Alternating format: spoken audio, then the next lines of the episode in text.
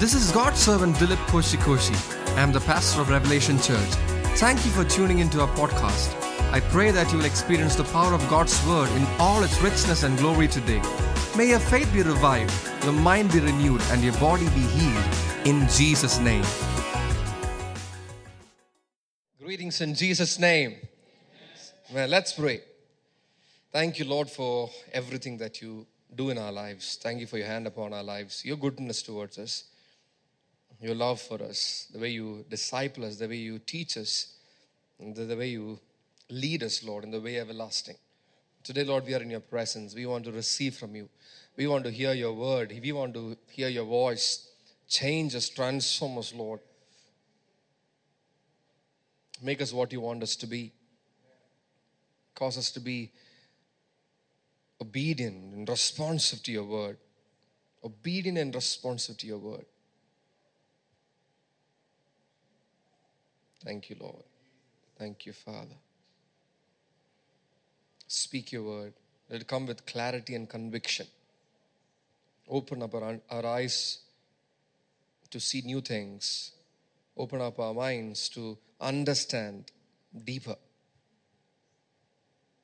Thank you, Lord. You have something to give each one of us, something specific, a word in season that will minister to our situation. Thank you, Pa. Thank you for everything. Give it to us in Jesus' name we pray. Amen. Isaiah 60 and verse 7. And I shall glorify my glorious house. Amen. Blessed by that precious word that uh, Brother Royce was sharing. Peace. Spoke about peace. And he shall the the latter glory, of the Lord of the house shall be greater than the former glory. Good to see you, Punos. I forgot to say hi to you. Been visiting after a while. We're just a month away from uh, Christmas. How many of you love Christmas? Uh, the best month. Ah, your turn now. The best month, that's right. The, the, the, undoubtedly the, the best season of the year. Something about this season uh, that is exciting. There's something about the colors, the hues, the, the, the climate, um, the celebration, the singing, the songs, and the preparation. Everything is so, um, so encouraging. Blesses us. Amen. So, uh, you know, as we are entering into the season of Christmas, I want to do an exciting read this morning from the Bible, of course. Matthew chapter 1, verses 1 to 17. Matthew chapter 1, verses 1 to 17. It's an exciting read. Giving an exciting read. Matthew chapter 1, verses 1 to 17. Hallelujah. Praise Jesus.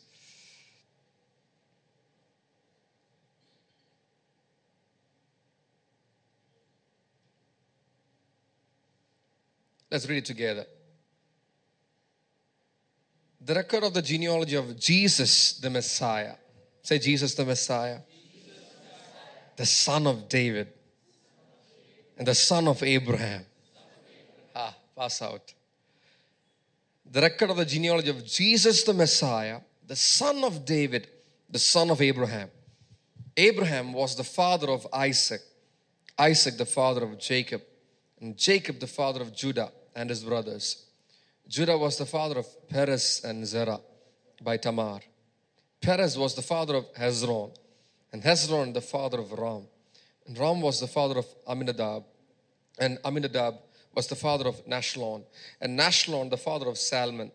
Salmon was the father of Boaz by Rahab. Boaz was the father of Obed by Ruth, and Obed was the father of Jesse. Jesse was the father of David the king. David was the father of Solomon by Bathsheba, who had been the wife of Uriah. Solomon was the father of Rehoboam. Rehoboam was the father of Abijah, and Abijah the father of Asa. Asa was the father of Jehoshaphat, and Jehoshaphat the father of Joram, and Joram the father of Uzziah, and Uzziah was the father of Jotham, Jotham the father of Ahaz, and Ahaz the father of Hezekiah. Hezekiah was the father of Manasseh. Manasseh, the father of Amon, and Amon, the father of Josiah. Josiah became the father of Jeconiah and his brothers at the time of the deportation of, to Babylon. After the deportation to Babylon, Jeconiah became the father of Shealtiel, and Shealtiel the father of Zerubbabel. Zerubbabel was the father of Abihud, and Abihud the father of Eliakim, and Eliakim the father of Azor, and Azor was the father of Zadok, and Zadok was the father of Achim, and Achim was the father of Eliud, and Eliud was the father of Eleazar, and Eleazar the father of Matthan, and Matthan the father of Jacob. Jacob was the father of Joseph, the husband of Mary, by whom Jesus was born, who is called the Messiah. Woo! So, all the generations from Abraham to David are 14 generations, and from David to the deportation of Babylon, 14 generations, and from, deport- from the deportation of to Babylon to the Messiah, 14 generations. Man, now I told you that we are going to do an exciting read, and you might be wondering what's so exciting about the genealogy. Uh, everyone who probably started as a young boy when I started reading the Bible, uh, you know, they'll tell you to ask you to read the New Testament first, and you and you begin with the genealogy. And uh, you know, no, not many of us probably would have fancied reading the genealogy back then. Um, but I will say, I'll say one thing: a sign of maturity is the fact that reading the genealogy, you will see the glory of God. And that's one sign of growing in the Lord. Um, the genealogy of, of Christ is a glorious account. It's a supernatural account, the hand of God from generation to generation. We sang that song today. It's not by accident. From generation to generation, we worship you. This is these are generations that worship God. 14 plus 14 plus 14 generations, 42 generations in all. Some were corrupt, some had fallen, some had their issues, but they had one thing in common. They served the same God, they worshiped the same God. Amen. It's an amazing read. I encourage you to study the genealogy. This season, study the genealogy. You might be wondering, what's the to study in the genealogy? I'll tell you just, just meditating on this genealogy and going through the details of this record will transform you, can transform you. Just meditating on the details of the genealogy and, and, and reflecting on the, the, the finer details of what is written here can transform you. You can minister so much from this well defined genealogy. Say well defined. It's so well defined. So well defined And if one of us were to write the genealogy of Christ, we would have avoided a lot of names. We would have definitely avoided a lot of names. It's not too cool to have some of those names in the genealogy of the Messiah, the son of David, the son of Abraham, the son of God. That's right. In Luke chapter 3, the, the genealogy the genealogy is mentioned twice. The genealogy of Christ is mentioned twice in the Gospel of Matthew and in the Gospel of Luke, it has uh, both of them have used a totally different approach to writing the genealogy. With Son of God, Adam, Adam the Son of God. That's right, Adam the Son of God. Jesus the Son of God. It goes all the way back to Adam, who was the, the Son of God. That is Luke's uh, genealogy. Uh, not, not Luke's genealogy, Luke's version of the genealogy. Study the characters mentioned in the genealogy. Study the characters. If not all the characters, pick some characters this season before Christmas. Pick some of those characters, a handful of them. Study those characters. Study them real close. I tell you, it's a complete package. The genealogy of Christ is a complete package. You have all kinds of people in there who had been through all kinds of situations, all kinds of situations, all kinds of uh, backgrounds. I want to uh, ask a question to all the women in my church. How many women are mentioned in the genealogy of Christ? Who said four? Four, cut close. Without counting. Shaila is like, We read it now. Just try to count in your mind. Without looking into the scripture, try to count in your mind. Three, four, two, one, zero. four, three, two, one, zero. One more time. One last guess. Five is the right answer. That's right. Five is the right answer. The five women mentioned in the genealogy according to Matthew starts with Tamar, Rahab, Ruth, Bathsheba, and Mary.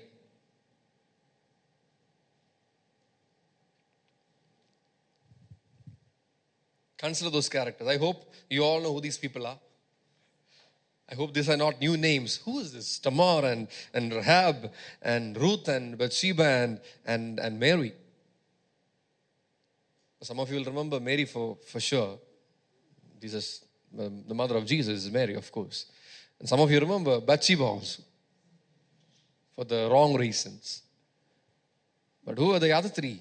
Tamar and Rahab and Ruth. Interesting characters interesting characters. Uh, Tamar was uh, the daughter in law of Judah. She was denied her, uh, what do you call that word? Levirate, levirate rights. That's called the levirate rights of marriage. Her husband passed away, the firstborn that of uh, Judah, Er. The, first, the firstborn's name is Er. Yeah, he passed away. He died. Uh, because he died, he did evil in the sight of God. He died and then uh, the, the brother will have to perform the responsibility as a husband. So the second born uh, was given as a husband or took, took her in marriage. Onan. He also did evil in the sight of God. God struck him down. And the youngest was one by the name Shelah. But Judah kept Shelah from her and sent her away, making a false promise. When he is grown up, when he is grown up, you can be his wife. So she understood that she was being deceived and cheated. So what did she do? She acted shrewdly, disguised herself as a harlot, tricked her father in law, and slept with him. If you look at this, the story of Tamar, you'll understand that she was not actually desiring the company of a man. That's why it's important to study the characters closely. You know, you can quickly categorize, okay, Tamar, that's that, that bad woman who, who, who got into an incestuous relationship with the father-in-law or whatever you want to define her uh, life as. But if you look closely at the, the character, you'll see that there's much more than that. She was pursuing justice. She was denied her right and she was pursuing justice. And the same Judah who got bluffed by Tamar said of her, She's more righteous than me. I hope you all know that. And go back and read the, the, the story of Tamar. So that is Tamar for you. The first woman to be mentioned in the genealogy of Christ according to Matthew, Tamar. Quite a character. Think about it. The next one was Rahab. Who's Rahab? Huh? She hid the spies, but who was she by her? The label that was upon her. She was a harlot. A harlot who lived in the city of Jericho. Known to be a a bad woman. In that sense, bad woman.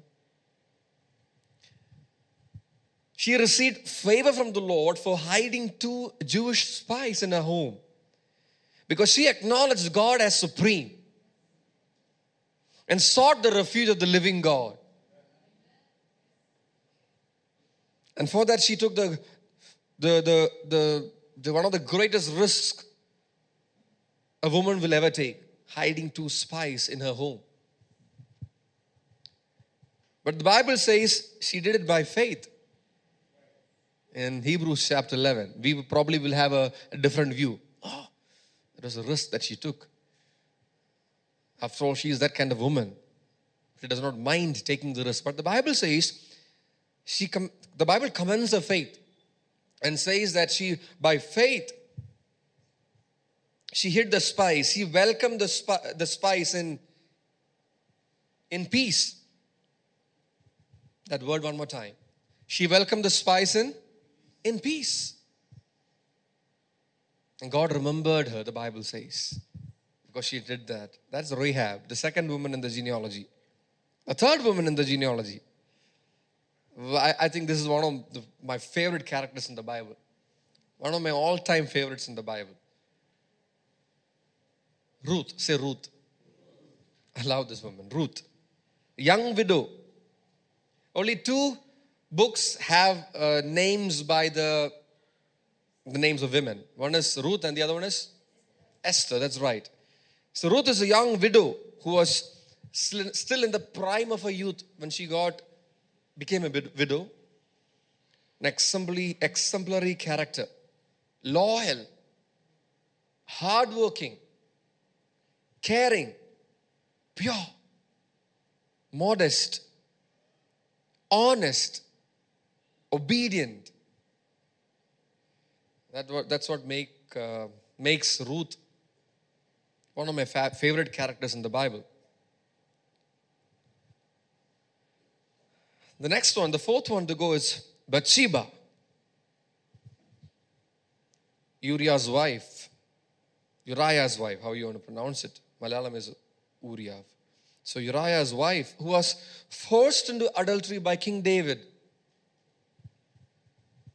You can think of her as a, um, a woman with not much of common sense. She took a bath the king's vantage point. And the same person who was supposed to protect her, the king of Israel, the same person who was supposed to be her, her guard and her king, abused her. Her husband was killed. Later, we read that she lost a child, but God still remembered her, the righteousness of God. She went on to become the mother of the, the second wisest man who walked the face of the earth. And she went on to become featured in the in the, the, the genealogy of the wisest man who walked the face of the earth. Amazing. Think about it.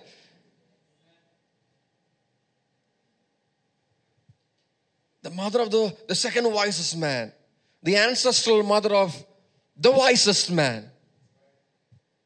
Bathsheba.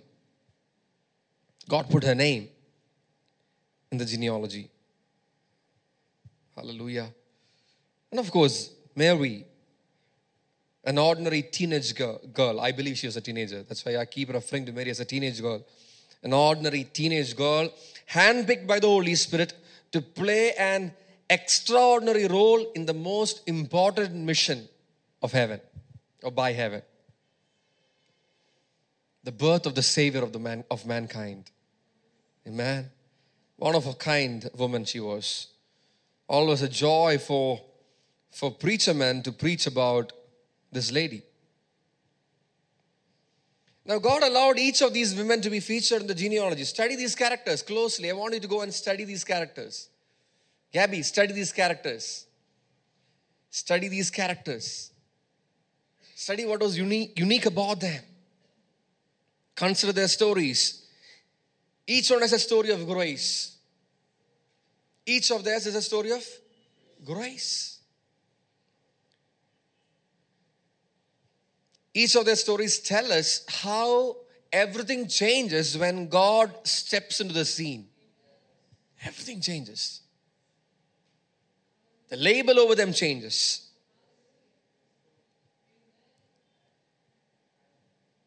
The label over them changes, the history changes, the citizenship changes. Everything changes when God steps in. God steps into the scene. Amen. Each of them were part of a controversial story or a, a scandalous rumor or were victims of abuse or circumstances. They were surviving personal tragedies, not one, maybe many. But the, the genealogy of Christ is proof that God is mindful of everyone. That's why I encourage you to study the genealogy and consider those characters. He's mindful of everyone. God is mindful of everyone. The genealogy of Christ is proof that He can handle any mess. Some of you talk like this. You don't know my situation. You don't know the mess that I'm in. You don't know what I'm facing in life. There's no way I can come out of it. The genealogy is proof that God can handle any mess. I'm talking to somebody this morning. God can handle your mess.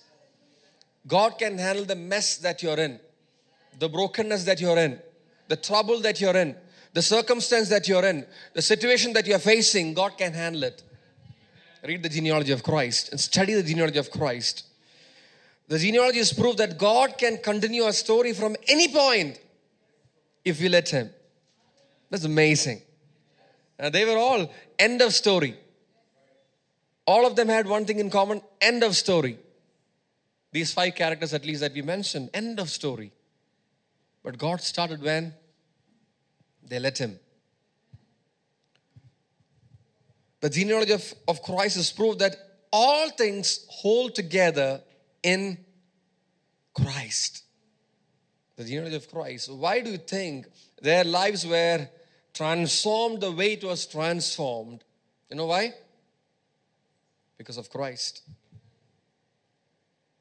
Their lives were transformed the way it was transformed because of Christ, who was supposed, who was about to be born many generations down the line.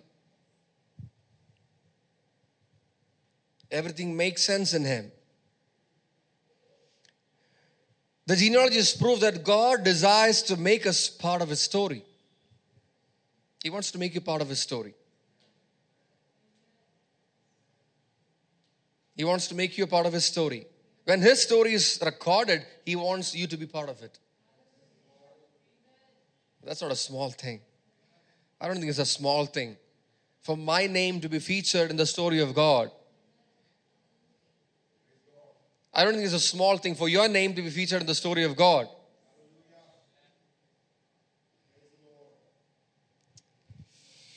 Okay, today I would like to look closely into the life of one of these five women. Any guesses? Absolutely, Ruth being my favorite in this five. Ruth was a Moabite woman. So, a Moabite woman means she was not a, a part of the, the Israeli congregation. She was a, a, foreigner, so to speak. There's a history to Moab. I'm not going to go into that.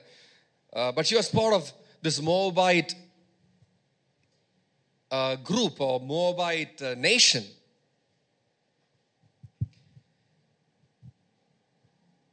What does the word Ruth mean? Huh? Honey? Honey. Okay, I don't know. Huh? No. Nope. Huh? Sorry? Friendship, that's right. Friendship. Friendship. Ruth means friendship. Who was she? An alien to the household of God, a foreigner. But her name means friendship. Amazing. You're not getting this. She was a foreigner. She was not part of the people of God. She was a foreigner.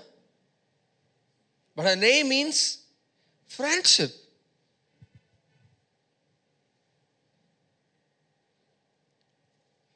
Now, to look into her life in detail, we must first consider the, the context of her life. The context of Ruth's life. You know, who is the, what is the context of Ruth's life?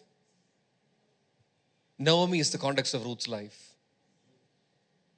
Naomi is the context of Ruth's life, Ruth's life.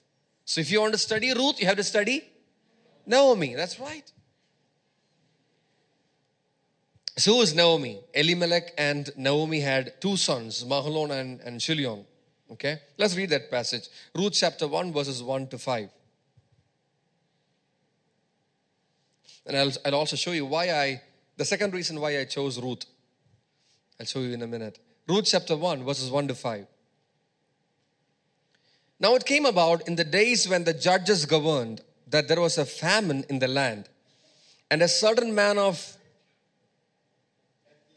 say the word one more time. A certain man of so it's Christmas time, so I thought I'll talk about say Bethlehem. Bethlehem. One more time. Now it came about in the days when the judges governed that there was a famine in the land, and a certain man of Bethlehem in Judah went to sojourn in the land of Moab with his wife and his two sons. The name of the man was Elimelech, and the name of his wife, Naomi. And the names of his two sons were Mahlon and, and Chilion, Ephrathites of Bethlehem in Judah. It's like you're reading the, the New Testament, Bethlehem of Judea. Now they entered the land of Moab and remained there. They entered the land of, where were they from? Bethlehem. Where did they go? Moab. Then Elimelech, Naomi's husband, died. And she was left with her two sons. Okay, so the husband died, left with two sons. So she, she came. Naomi came with husband and two sons. Once they reached Moab, husband died. Who she left with? The two sons. They took for themselves Moabite women as wives. The name of the one was Orpah, and the name of the other was Ruth. Say Ruth. Ruth. And they lived there about 10 years. And then both Mahlon and, and Chilion also died. So she came with Elimelech, Mahlon, and Chilion. Elimelech died. The two of the boys got married, and then those two boys died, or two, those two men died. So who she left with? Orpah Ruth. Say Orpah and Ruth. Then both Mahlon and Chilion also died, and the woman was bereft of her two children and her husband. So the Jewish woman left with two Moabite daughter in laws dwelling in the foreign land of Moab. Now, we all know this, this um, what I'm going to ask you. What's the meaning of the word Bethlehem? This is mentioned here. I think Pastor Vin mentioned it. The house of bread. That's right. Bethlehem means house of bread. Now, why did this, this family leave Bethlehem and go to Moab? The Bible says they left because of famine. What's the name of the place? House of bread. But what's the problem now? No bread, lack of bread. That's right. They left the house of bread because there is no bread.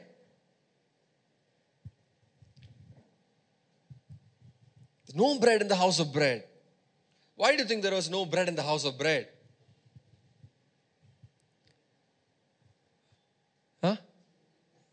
Sorry, one more time. That's right, the wickedness and the disobedience and the sin and the rebellion of the people caused the house of bread to have no bread. And when you read through the Old Testament, you'll realize that every time you see famine, every time you see war, every time you see loss, every time you see a loss of lives, that is because the people rebelled against God, turned away from His ways, and followed after their own gods. So, what did God do?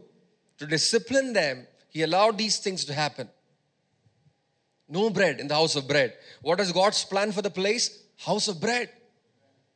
Was it literal? Yes, literal house of bread. Also prophetic, because that's from where the, the bread of heaven will come. So God's plan for the land was to be the house of bread. What was going on there? Famine.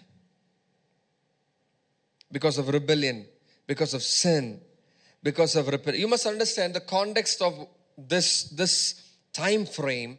Um, it, it, it mentioned this happened during the time when the judges governed over Israel.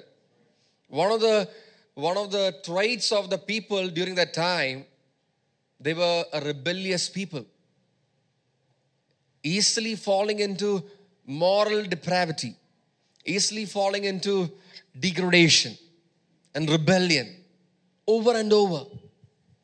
It was a, a dark age in the history of Israel.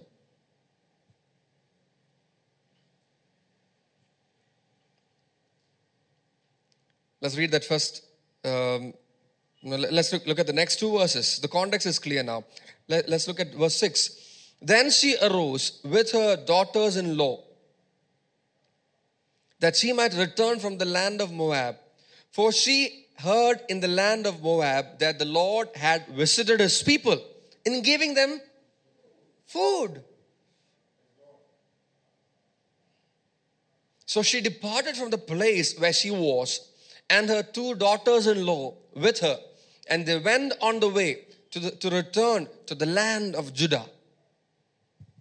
So she heard from the people that the Lord had visited her people or his people, the Lord has visited his people in giving them bread. Say bread. So bread is back in the house of bread. She heard that. God has given them bread. He's restored bread in the house of bread by visiting them. Say Bethlehem.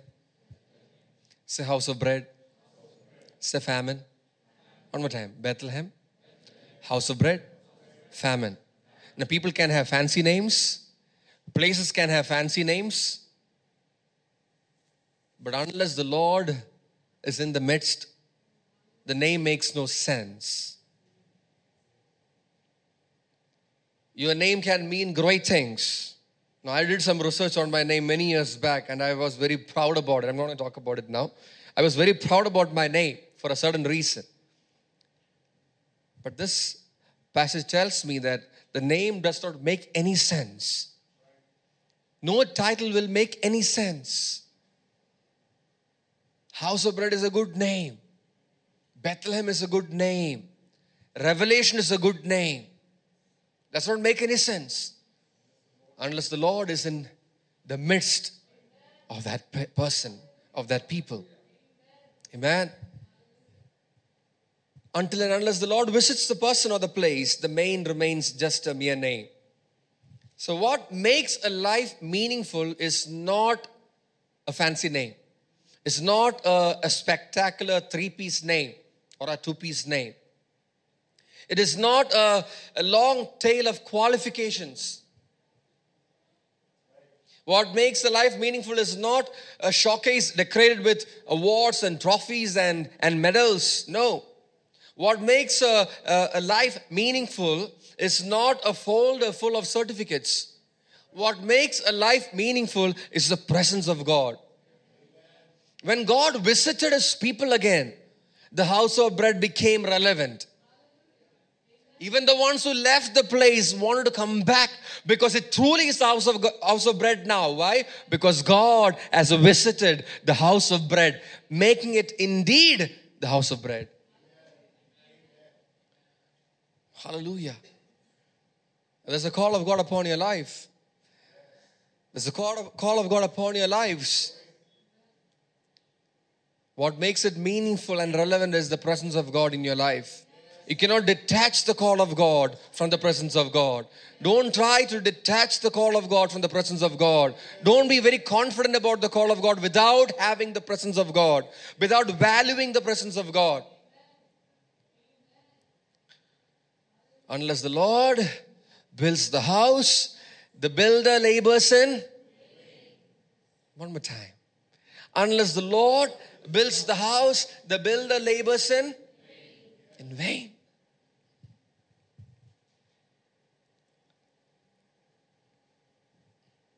We just read that the people had to flee from the house of bread for lack of bread.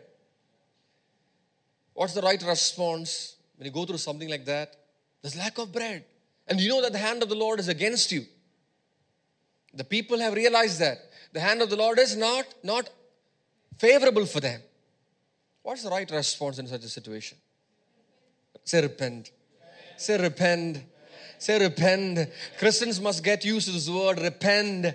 The answer to your problems is repentance. The answer to your problems is repentance. The answer to your problems is repentance. Who told you a Christian does not need to repent? Who told you a Christian does not need to repent? What makes you think that a Christian does not have to repent? We must always walk in repentance. You know why? Because the forgiveness of God is a done deal in your life. It's done deal. Unlike the people that we see here, we read about they had literally, literally entreat the Lord to forgive them. But not us. We've already been forgiven. So we have to always walk in repentance. Repent. May the Lord visit you again with His goodness and His mercy and His overflow.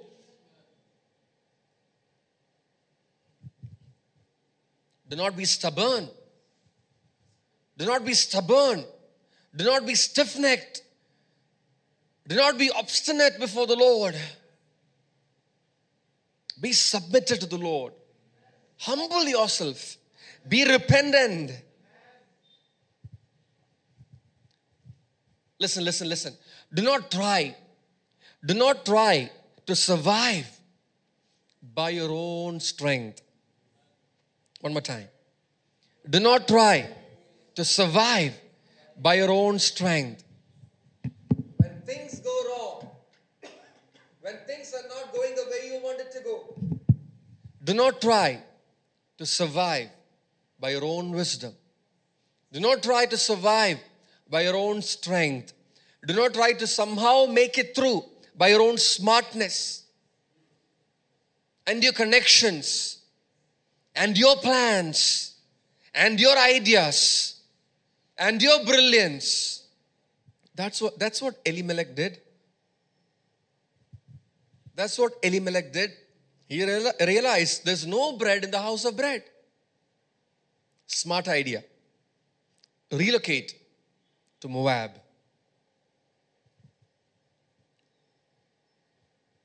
That's what he did. No bread, famine in the land. What, is, what should have been the response? Stay and repent. He could have been the one agent of repentance in that land, the one person who could have initiated repentance for the entire land, but he chose to run away. He chose to run away with his wife and his two sons to a foreign land which God does not honor.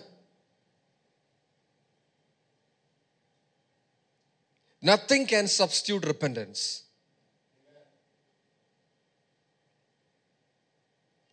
I, I really hope that, that that felt like a slap on your face. Nothing can substitute repentance. Nothing. Everything else, that's right. Everything else will crumble. Everything else will fall apart. When repentance, repentance is due, give repentance. So he tried. Elimelech tried his brilliant idea. Let's relocate. He told his wife, let's relocate to Moab. There's food in the land. Run away from this land and settle a new land and work hard. What happened? He lost his life. First thing. Tragedy strikes. That's also right. Yeah.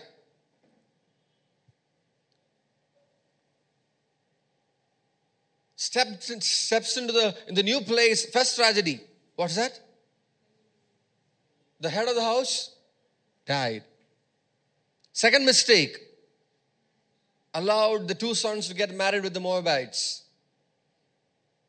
Soon, what happened? The two sons died.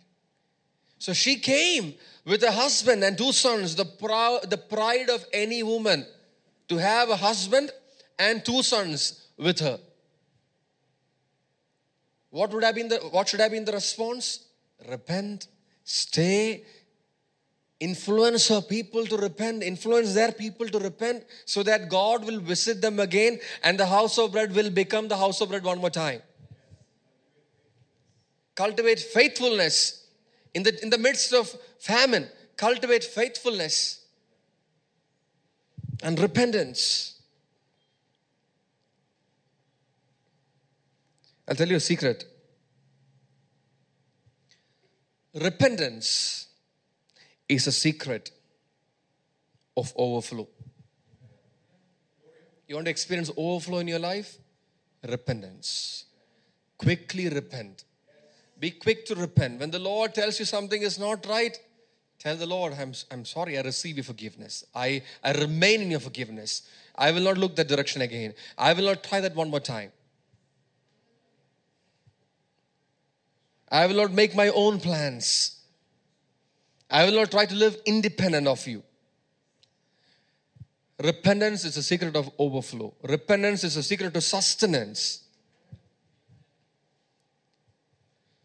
Now, when you are expected to be broken before the Lord, be broken before the Lord. When you're expected to cry out loud before the Lord, cry out loud before the Lord.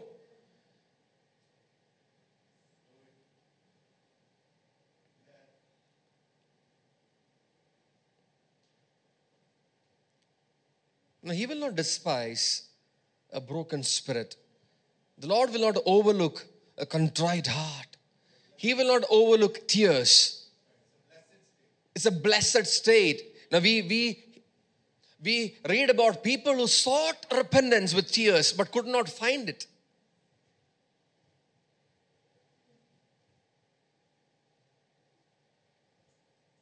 Sought repentance with tears could not find it. There's a time to repent. There's a time to repent. There's a time to be broken. There's a time to humble yourself under the mighty hand of God so that He will exalt you in. So there's a time for exaltation. If you miss the time to repent, if you miss the time to humble yourself, you will miss the time to be exalted. Not getting this. Are you getting this? If you miss the time to repent, if you miss out on the time to humble yourself under the mighty hand of God, you will miss out on God's timing for your exaltation. And that's why we see uh, Christians running from pillar to post. Nothing is working. Nothing is working. Go to that church, go to this church, go to that pastor, this prophet, this apostle. They all lay hands, nothing is happening. Go from one fasting prayer to the next. Nothing is happening. You know why? True repentance, true repentance has to come from your heart. It has to come from your heart.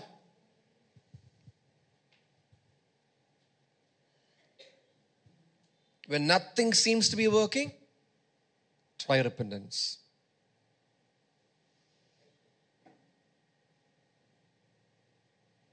I, ho- I hope you heard that. I hope you heard that. When nothing seems to be working, how many of you face situations like that? Nothing is working. No, I, have I've, I've, I've, I've heard people tell me this. You know, they come to me for prayer and they say, We've tried everything, nothing is working. This is the, the answer for that, that dilemma. When nothing is working, try. Try repentance. You know what? Today we heard that from Brother Royce. He said, You access the peace of God. Now, every night when he sits down to pray with his family, he'll check an introspection. Are we experiencing the peace of God? If not, repent, make correction, and access the peace of God. Repentance is your secret to overflow, a life of overflow, a life of abundance, a life of prosperity, a life of opportunities. You know what you must do? Repent. Be quick to repent. Now look at this. Naomi decided to try that out to return from the land of Moab and go back to Bethlehem.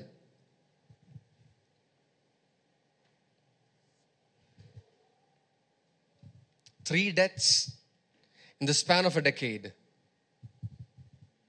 All the male members, the breadwinners, all of them gone, leaving behind the helpless mother and two young widows without any support.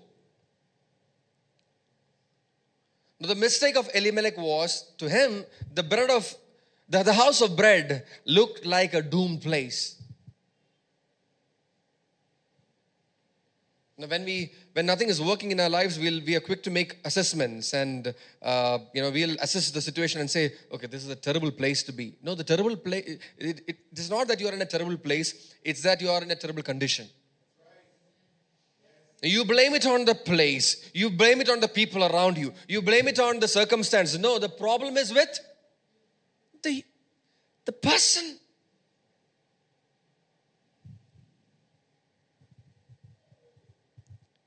Moab looked good in his eyes. Bethlehem looked terrible in his eyes. He misjudged the situation completely. That cost him so much. The problem with Bethlehem was the people of Bethlehem needed to repent. And that is all that is required. Repent.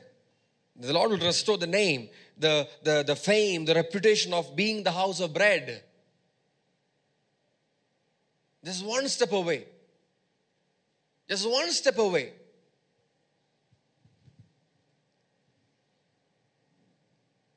Your miracle is just a repentance away. Your breakthrough is just a repentance away.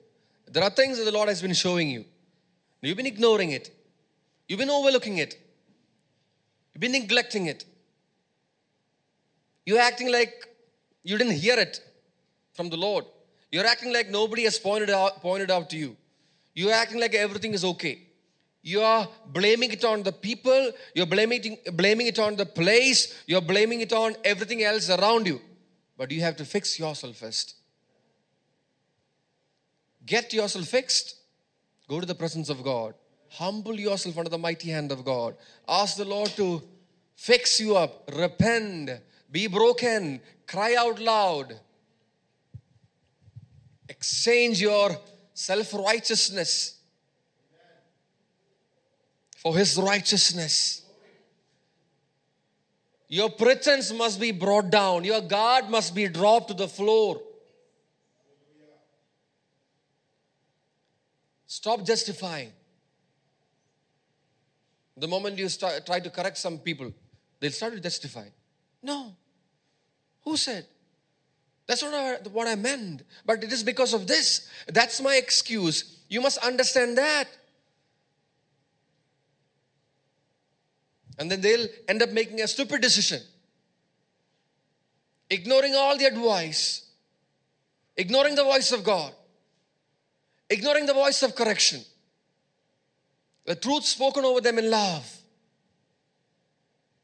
They end up in trouble. A relocation will not change your problem.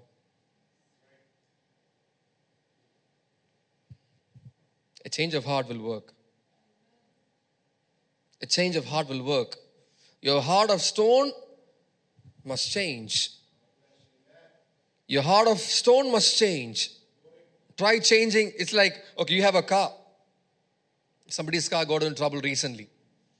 You go to a garage and they say, This problem with this thing. You change that. You drive out and you realize that the car is still having the same problem because you tried to fix the wrong thing, which is not really broken. The real issue is with something else. That's how many Christians live. Elimelech did the same thing. He thought, okay, maybe relocating to this new place will fix my problems, will take care of my situation. You should have known better. Fix your heart, Elimelech. Fix your heart. Get right with God, Elimelech. Get right with God. You and your family sit together and pray. Seek the Lord while he may be found. Seek the Lord, seek peace, seek peace. Seek the Lord's face, seek the counsel of God. Instead of trying to run from this place to that place, making your own plans, coming out with your own plans.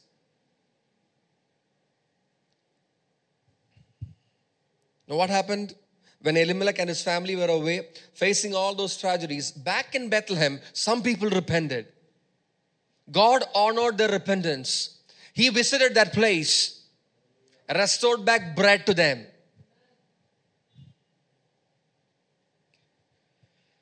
So, the story of Ruth,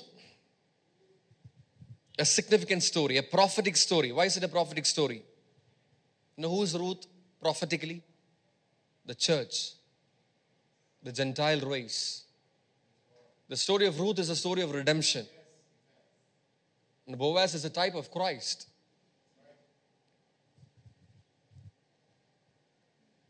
She never deserved to be redeemed. But she found favor. She found favor.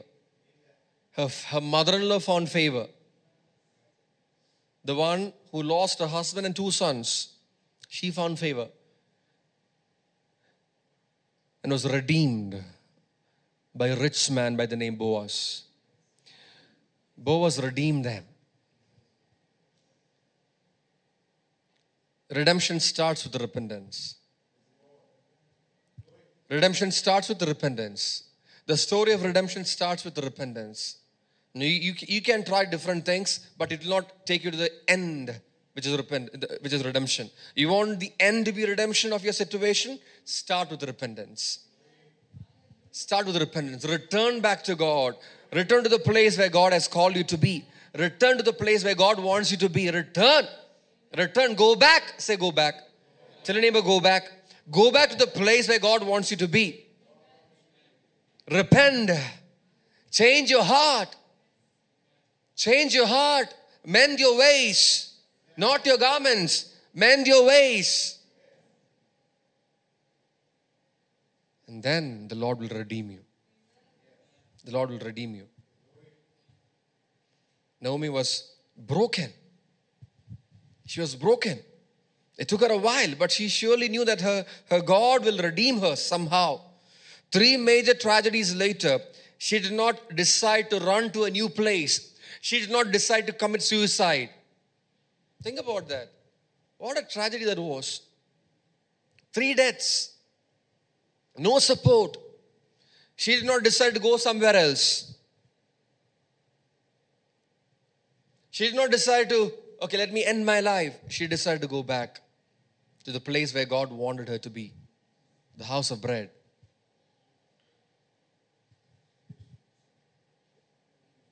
You want God to build you up? Be broken yourself. You want God to build you up? Be broken yourself. Naomi wanted somebody to build her up. Naomi wanted God to build her up. The first step she took, she was broken. You can see that in her language, the way she spoke to her two daughter-in-laws, the way she spoke when she reached back Bethlehem, and she, how she spoke to the, the onlookers. She was broken, repentant, acknowledged the condition, did not pretend. Let's read verse, verse 8. And Naomi said to her two daughter in laws, Go, return, each of you, to her mother's house. May the Lord deal kindly with you as you have dealt with the dead and with me. The dead referring to her two sons. May the Lord grant that you may, be, you may find rest, each in the house of her husband. And she kissed them, and they lifted up their voices and wept. So, in simpler language, Naomi was releasing them. She called the two daughter in law, said, You're free. You don't have to come with me. You can go where you want to go. Go back to your father's household. Go back to be with your mother. Get married again. Have a good life. Verse 10 And they said to her, No, but we will surely return with you to your people. But Naomi said, Return, my daughters. Why should you go with me? See the brokenness of Naomi? Return, my daughters. Why should you go with me? Have I have I yet sons in my womb that they may be your husbands? Return, my daughters. Go, for I am too old to have a husband. If I said I have hope, if I should even have a husband tonight and also bear sons, would you therefore wait until they were grown? Would you therefore refrain from marrying? No, my daughters. For it is harder for me, look at that, for it is harder for me than for you. For the hand of the Lord has gone forth against me. She recognized the situation. All this is happening. She did not say it is because of the bad weather. She did not say it is because of bad treatment she received in Moab. Two sons died, husband died because of doctor's mistake. No, she did not blame it on anybody. She said, It is because the hand of the Lord is against me. I need to get right with God. You return, go back to your place, be blessed. I bless you, I release you. But I have business with God. I have to go back and repent. I had to go back and repent. So she discouraged them from following her. She told them, there is nothing for her to give them, to offer them. And she persuaded them to go back and get married, considering that they are young.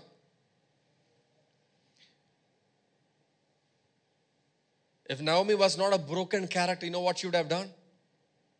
She would have persuaded them and tricked them to stay with her. Manipulated them, that's right. She would have manipulated their decision. She would have manipulated their decisions to stay with her.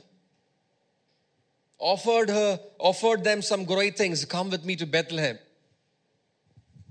I'll give you a wonderful place. Now we'll have a good life there. But she was broken. She didn't want to pretend. Honest. She's come to the end of a road and she realized the only way out of this is to turn to God. Go back to the place and acknowledge truth for what it is. Acknowledge the truth. The hand of the Lord is, the hand of the Lord is against me.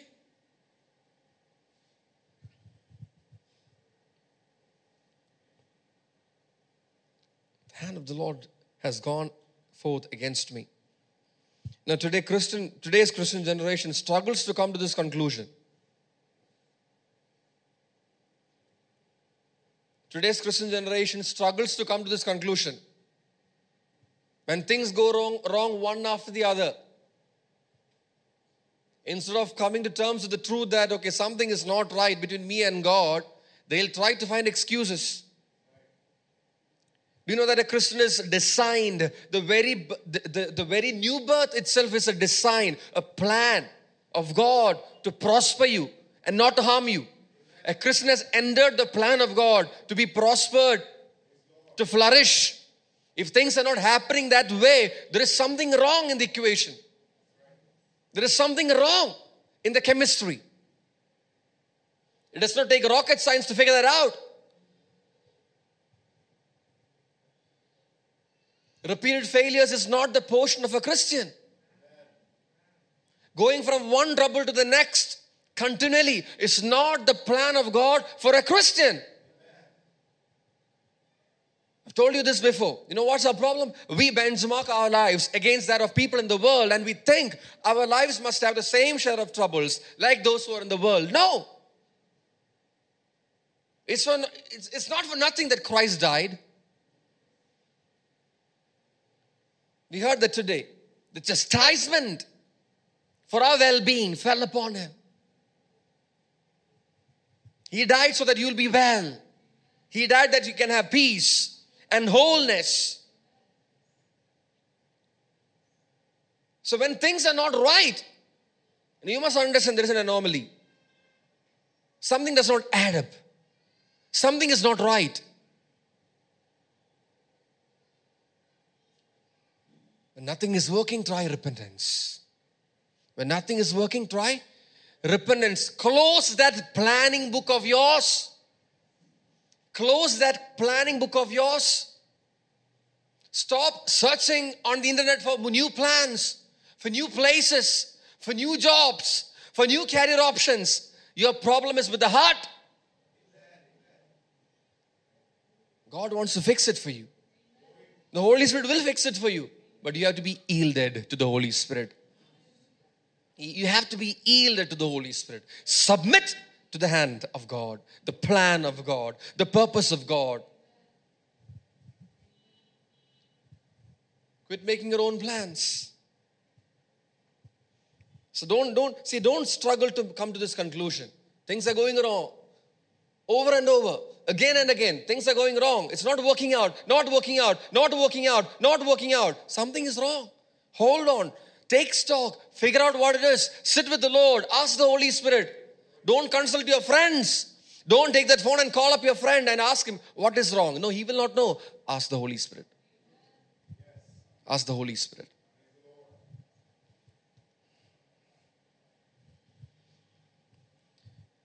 So instead of drawing closer to God, acknowledging mistakes, and receiving of His forgiveness, many Christians play the, the justification card, the excuses card, the blame game.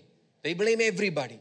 They blame the best friend. They blame the, the, the husband, they blame wife, they blame the children, they blame the parents, they blame the church, they blame the pastor, they blame everybody around them. Why? Because somehow they have to explain what is wrong. And when they're done with everybody, it'll be too late.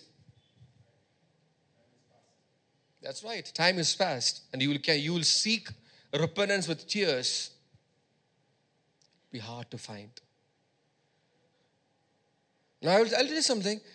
The easiest thing for a Christian to do in life must be to repent. The easiest thing for a Christian to do in life must be to repent. The easiest thing for a Christian to do must be to take correction. That must be the easiest thing. The easiest thing that you do in life, what is that? To take correction.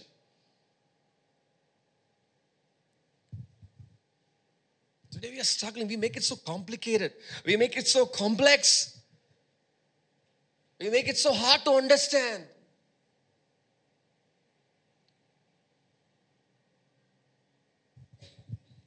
We, we, are, we are searching for excuses. When one excuse runs out, we, we go for the next one. We make the next one, and the next one, and the next one, and the next one. Do not build your castle with excuses. Do not, do not build your castle with excuses. It's flimsier than cards. It'll fall apart faster than how cards will fall apart.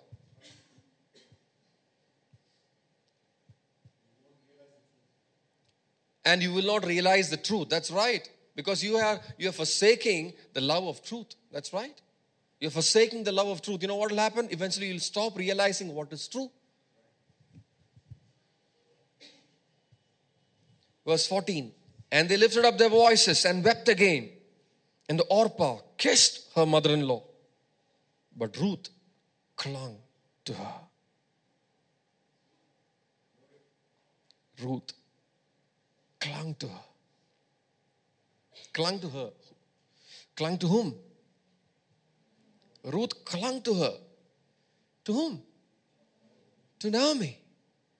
Who's Naomi? Who's Naomi? Define Naomi to me. Describe her. A poor, old widow, helpless, without support, in a foreign land, no savings, no money, at the end of a road. But the Bible says Ruth clung to her. When Orpah left, kissed goodbye and left, Ruth clung to this nothing, this nobody. You know what Orpah was doing? Orpah saw opportunities back in her home, the love of her family, the love of her clique, the love of her friends, her gang. Uh, her gods, that's right. That's right. The next verse, in fact, specifies that. Verse 15. Then she said, Who said? Naomi. She said, Behold, your sister in law has gone back to her people and her, and her, and her.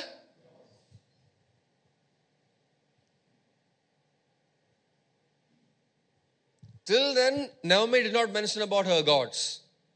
But when she left, Naomi realized this. So Naomi makes it very plain. She has gone back to her people and her. Every decision that you make is a spiritual decision. It's about serving God or not serving God. Every decision, whether you're going back or staying, whether you're going back or staying,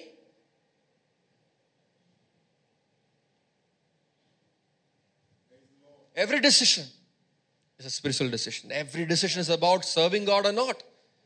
Now, what's there? I mean, look at that. I mean, the mother in law released them. They both were released by the mother in law. She did not ask them to persuade them to stay. Orpah just did the right thing. I mean, that, that, that makes sense. She's a young widow. She's got life before her. Opportunities are waiting her.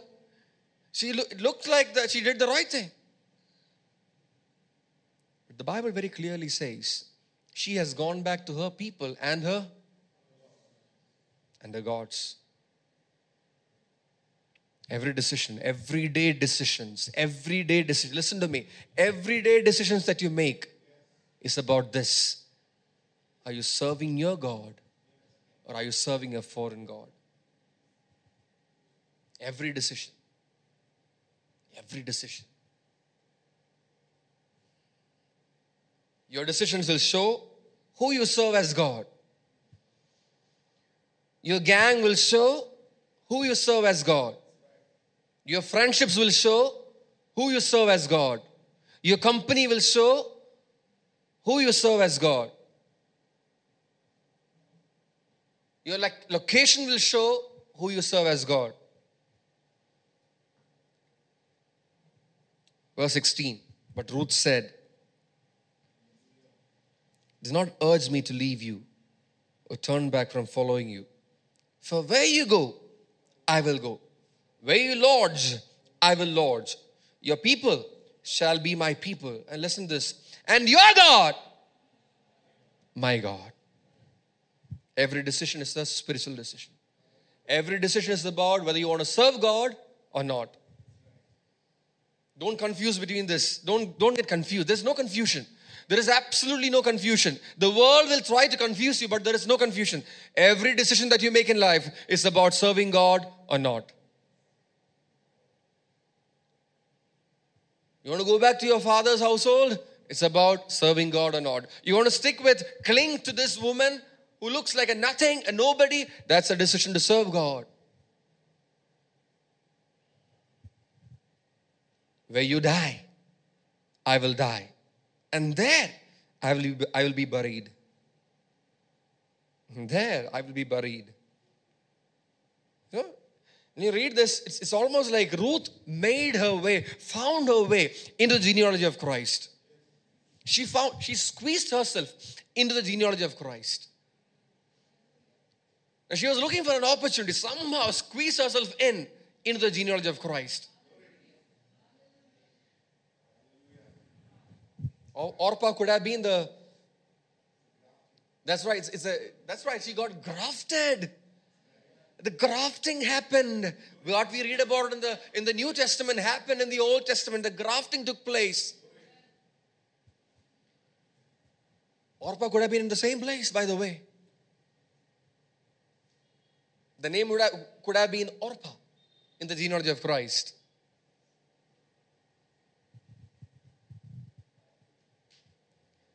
Some of you don't know this, but I'll tell you something. In, in some of your cases, you are chosen even above your own siblings.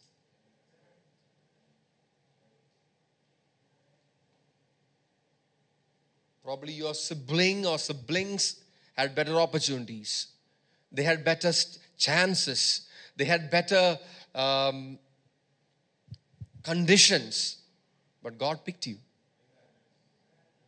God picked you. The election by grace. The election by grace. Look at her words. Underlines the fact that where you want to be and what you want to do is a spiritual decision.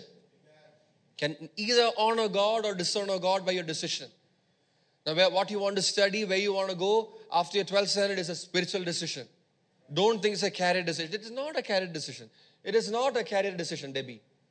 What you want to do in life is not a career decision. It's not about your future, it's about whether you want to serve God or not.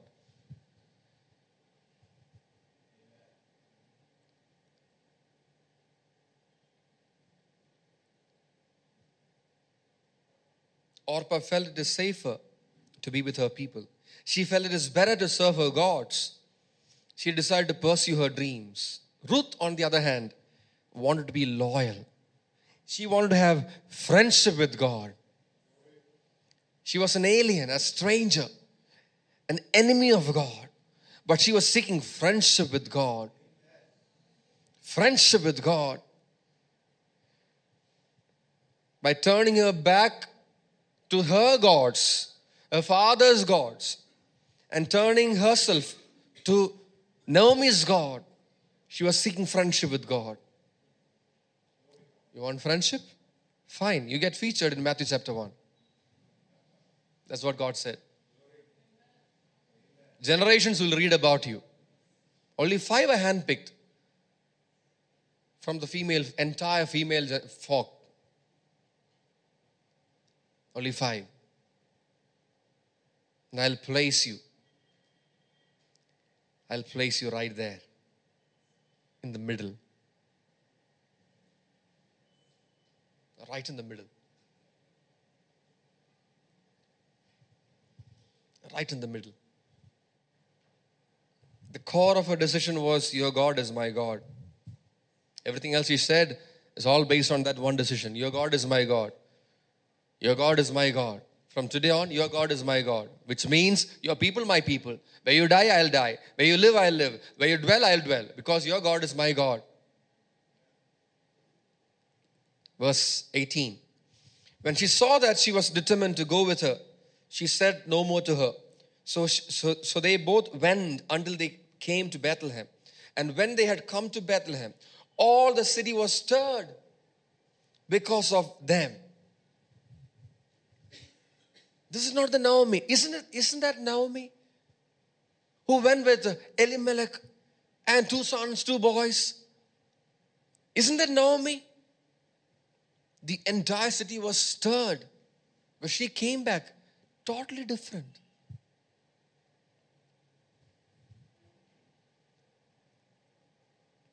Is this Naomi? She said to them, Do not call me Naomi. Naomi means beautiful, by the way. Pleasant, that's what it means. Do not call me beautiful. Call me Mara. For the Almighty has dealt very bitterly with me. I went out full, but the Lord has brought me back empty. the end result of every wrong decision that you make. You will go out full, but you'll come back empty. If the Lord is not in your going out, you will come back empty. If the Lord is not in your going out, you will come back empty. If the Lord is not in your planning, your plan will come to nothing.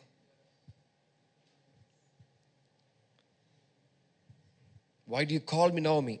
Since the Lord has witnessed against me and the Almighty has afflicted me. Left full, came back empty.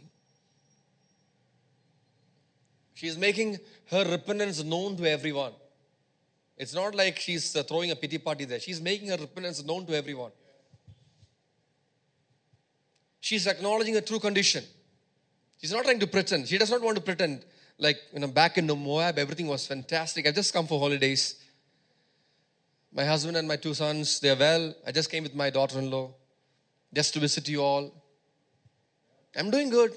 Some people are like that. How are you doing? Good, good, good. What is good? Empty. Everything is empty. Only smoke is remaining. What's the answer? Good. Everything is doing good. Great. But she was not like that. She wanted the people to know that the Lord's hand was against her and her family that she has gone through a situation because of her disobedience or her husband's wrong decision. She went out full, but she is coming back empty. Do not call me beautiful. There's nothing pretty about me. There's nothing pretty about me. Call me bitter. I'm broken. I'm broken. I want some of, some of you to know this. If you can just shed tears before the Lord, you're sorted. If you can just shed tears before the Lord, you're sorted in life. The problem is you're too strong of a man or a woman.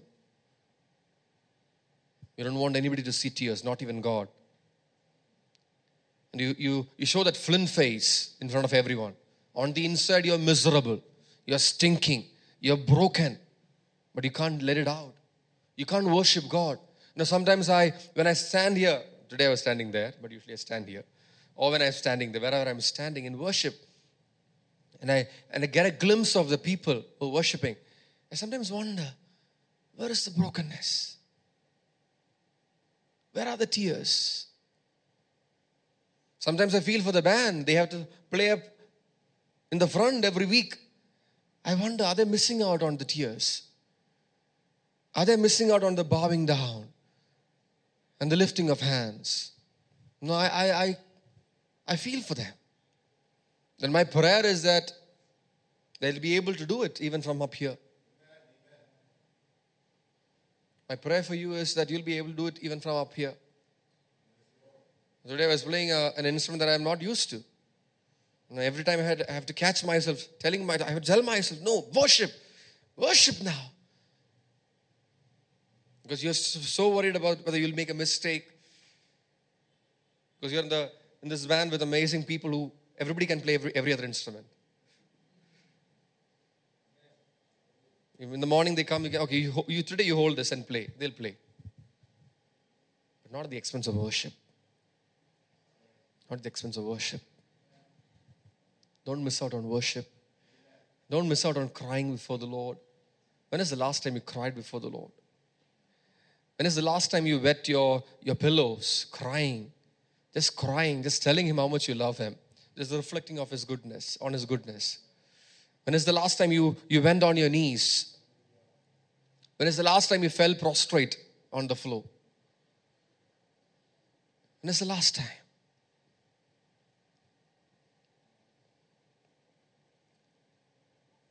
The mark of true repentance is this no pretense. Yes, the Lord dealt bitterly with me. Yes, the Lord brought me back empty. Yes, the Lord has afflicted me.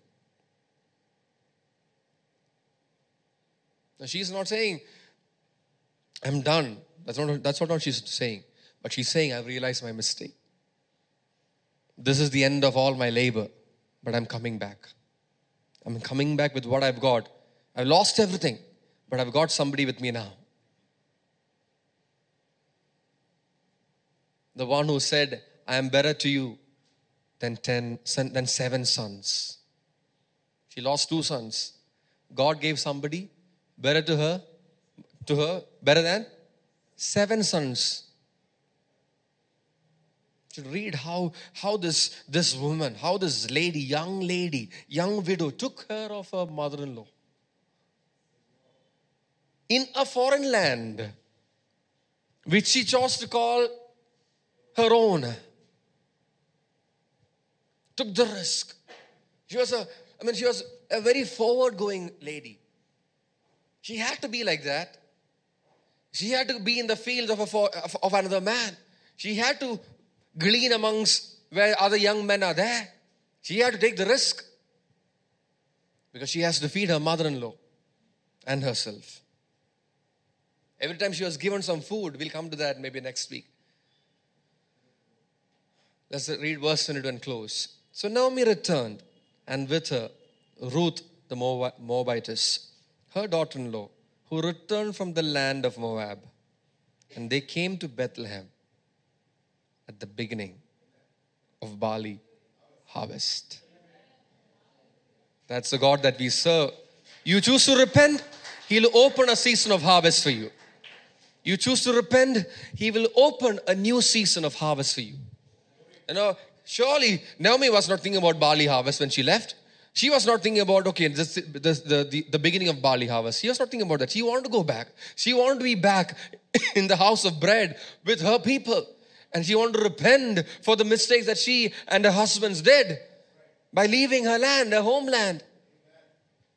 But when she came back, repentant, having decided to get back to God, the Lord said, You come to the come in the right season. Hali, barley harvest, harvest season. Harvest season. Are you ready to repent? Are you ready to repent? Get ready to harvest. If you're ready to repent, get ready to reap your harvest. Now you will start to glean first, and then you'll go. Let's pray. Thank you, Jesus. Thank you, Father, for speaking to us. Thank you for these amazing characters depicted in your word with such intricate details about their lives. That we can look at their lives, we can look at what happened, what transpired in their lives, the seasons they've been through, the decisions that they've made, the results, the outcomes, what they went through, what they've been through. They're examples, as your word says. They are, these are examples to us. Thank you, Lord, for Naomi's example, for Ruth's example. Thank you for these examples. That we don't have to struggle the way they, they would have struggled. We don't have to go through the same struggles, but we can immediately recognize what's the right thing to do in life. We can look at Naomi's, Naomi's life and, and we can immediately recognize that we need to repent. We need to return. We need to acknowledge the truth. We need to shed our pretense. Looking at Ruth's life, we can learn that every decision is a spiritual decision. Every decision is about whether we are serving you or not. Thank you, Lord, that the word makes it very simple for us. Though we try to complicate it, you keep it simple for us to understand. Every decision, even today, Lord, the decision that we took today, this last 12 and a half hours that went by on, on this day, even those decisions are about whether we want to serve you or not. Lord, we desire to live a life of repentance, a life of humility before you, where we will not deny correction, where we will not be, where, we will not disconnect ourselves from worship, where we will not be hard hearted or stubborn, but we'll be quick to repent, soft, soft as flesh, not hard as stone, but soft as flesh. May we, may we be people who easily shed tears. May we be people who will easily fall on our knees. May we be people who will easily fall prostrate before the Lord. May we be people who welcome correction and appreciate the voice of truth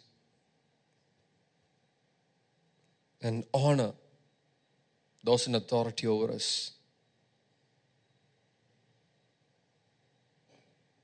And receive instruction from godly counselors. Most importantly, from the Holy Spirit. Lord, you've done something amazing in our midst today. You have served us bread, fresh bread, that we may relish of this fresh bread and be strengthened. Every single one of us here as we go out of the sanctuary may we return to the house of bread, the place of your provision. May our decisions reflect a returning to the things of God, a heart of repentance.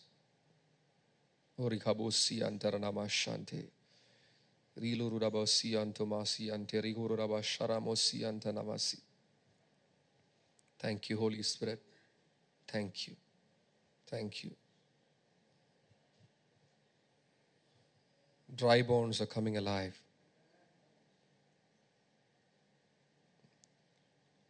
Dry bones are coming alive.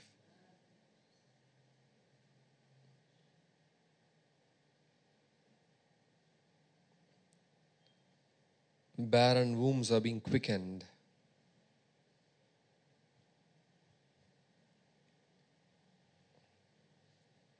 Scorched will become plentiful.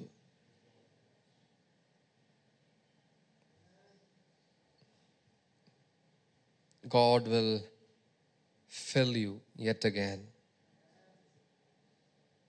Yes, He will fill you yet again based on your decision today. He will fill you, He will satisfy you. He will satisfy you. He will let you behold His salvation. Seek friendship with God. Do not seek friendship with the world. Friendship with the world is enmity with God.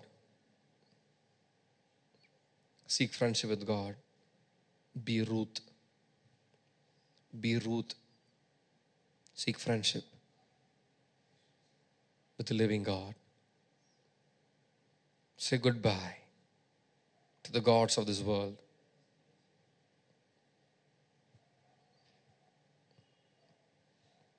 Say goodbye to the gods of this world. There's only one God. There's only one God. Serve Him and Him alone. It is the Lord Christ whom you serve. Be convinced about it. Be convinced about it. Make no mistakes about it. It is the Lord Christ whom you serve. Trust in the Lord with all your heart. Lean not on your own understanding. Acknowledge Him in all your ways, and He will make your paths straight. He will make your path straight. Thank you, Holy Spirit. Thank you for clarity. We receive it. Let it manifest. In Jesus' name we pray. Amen. Hello, this is Nisha Dilipkoshi. I'm sure this podcast has blessed you. Do subscribe to our channel for more messages and follow us on social media to stay connected. May God bless you.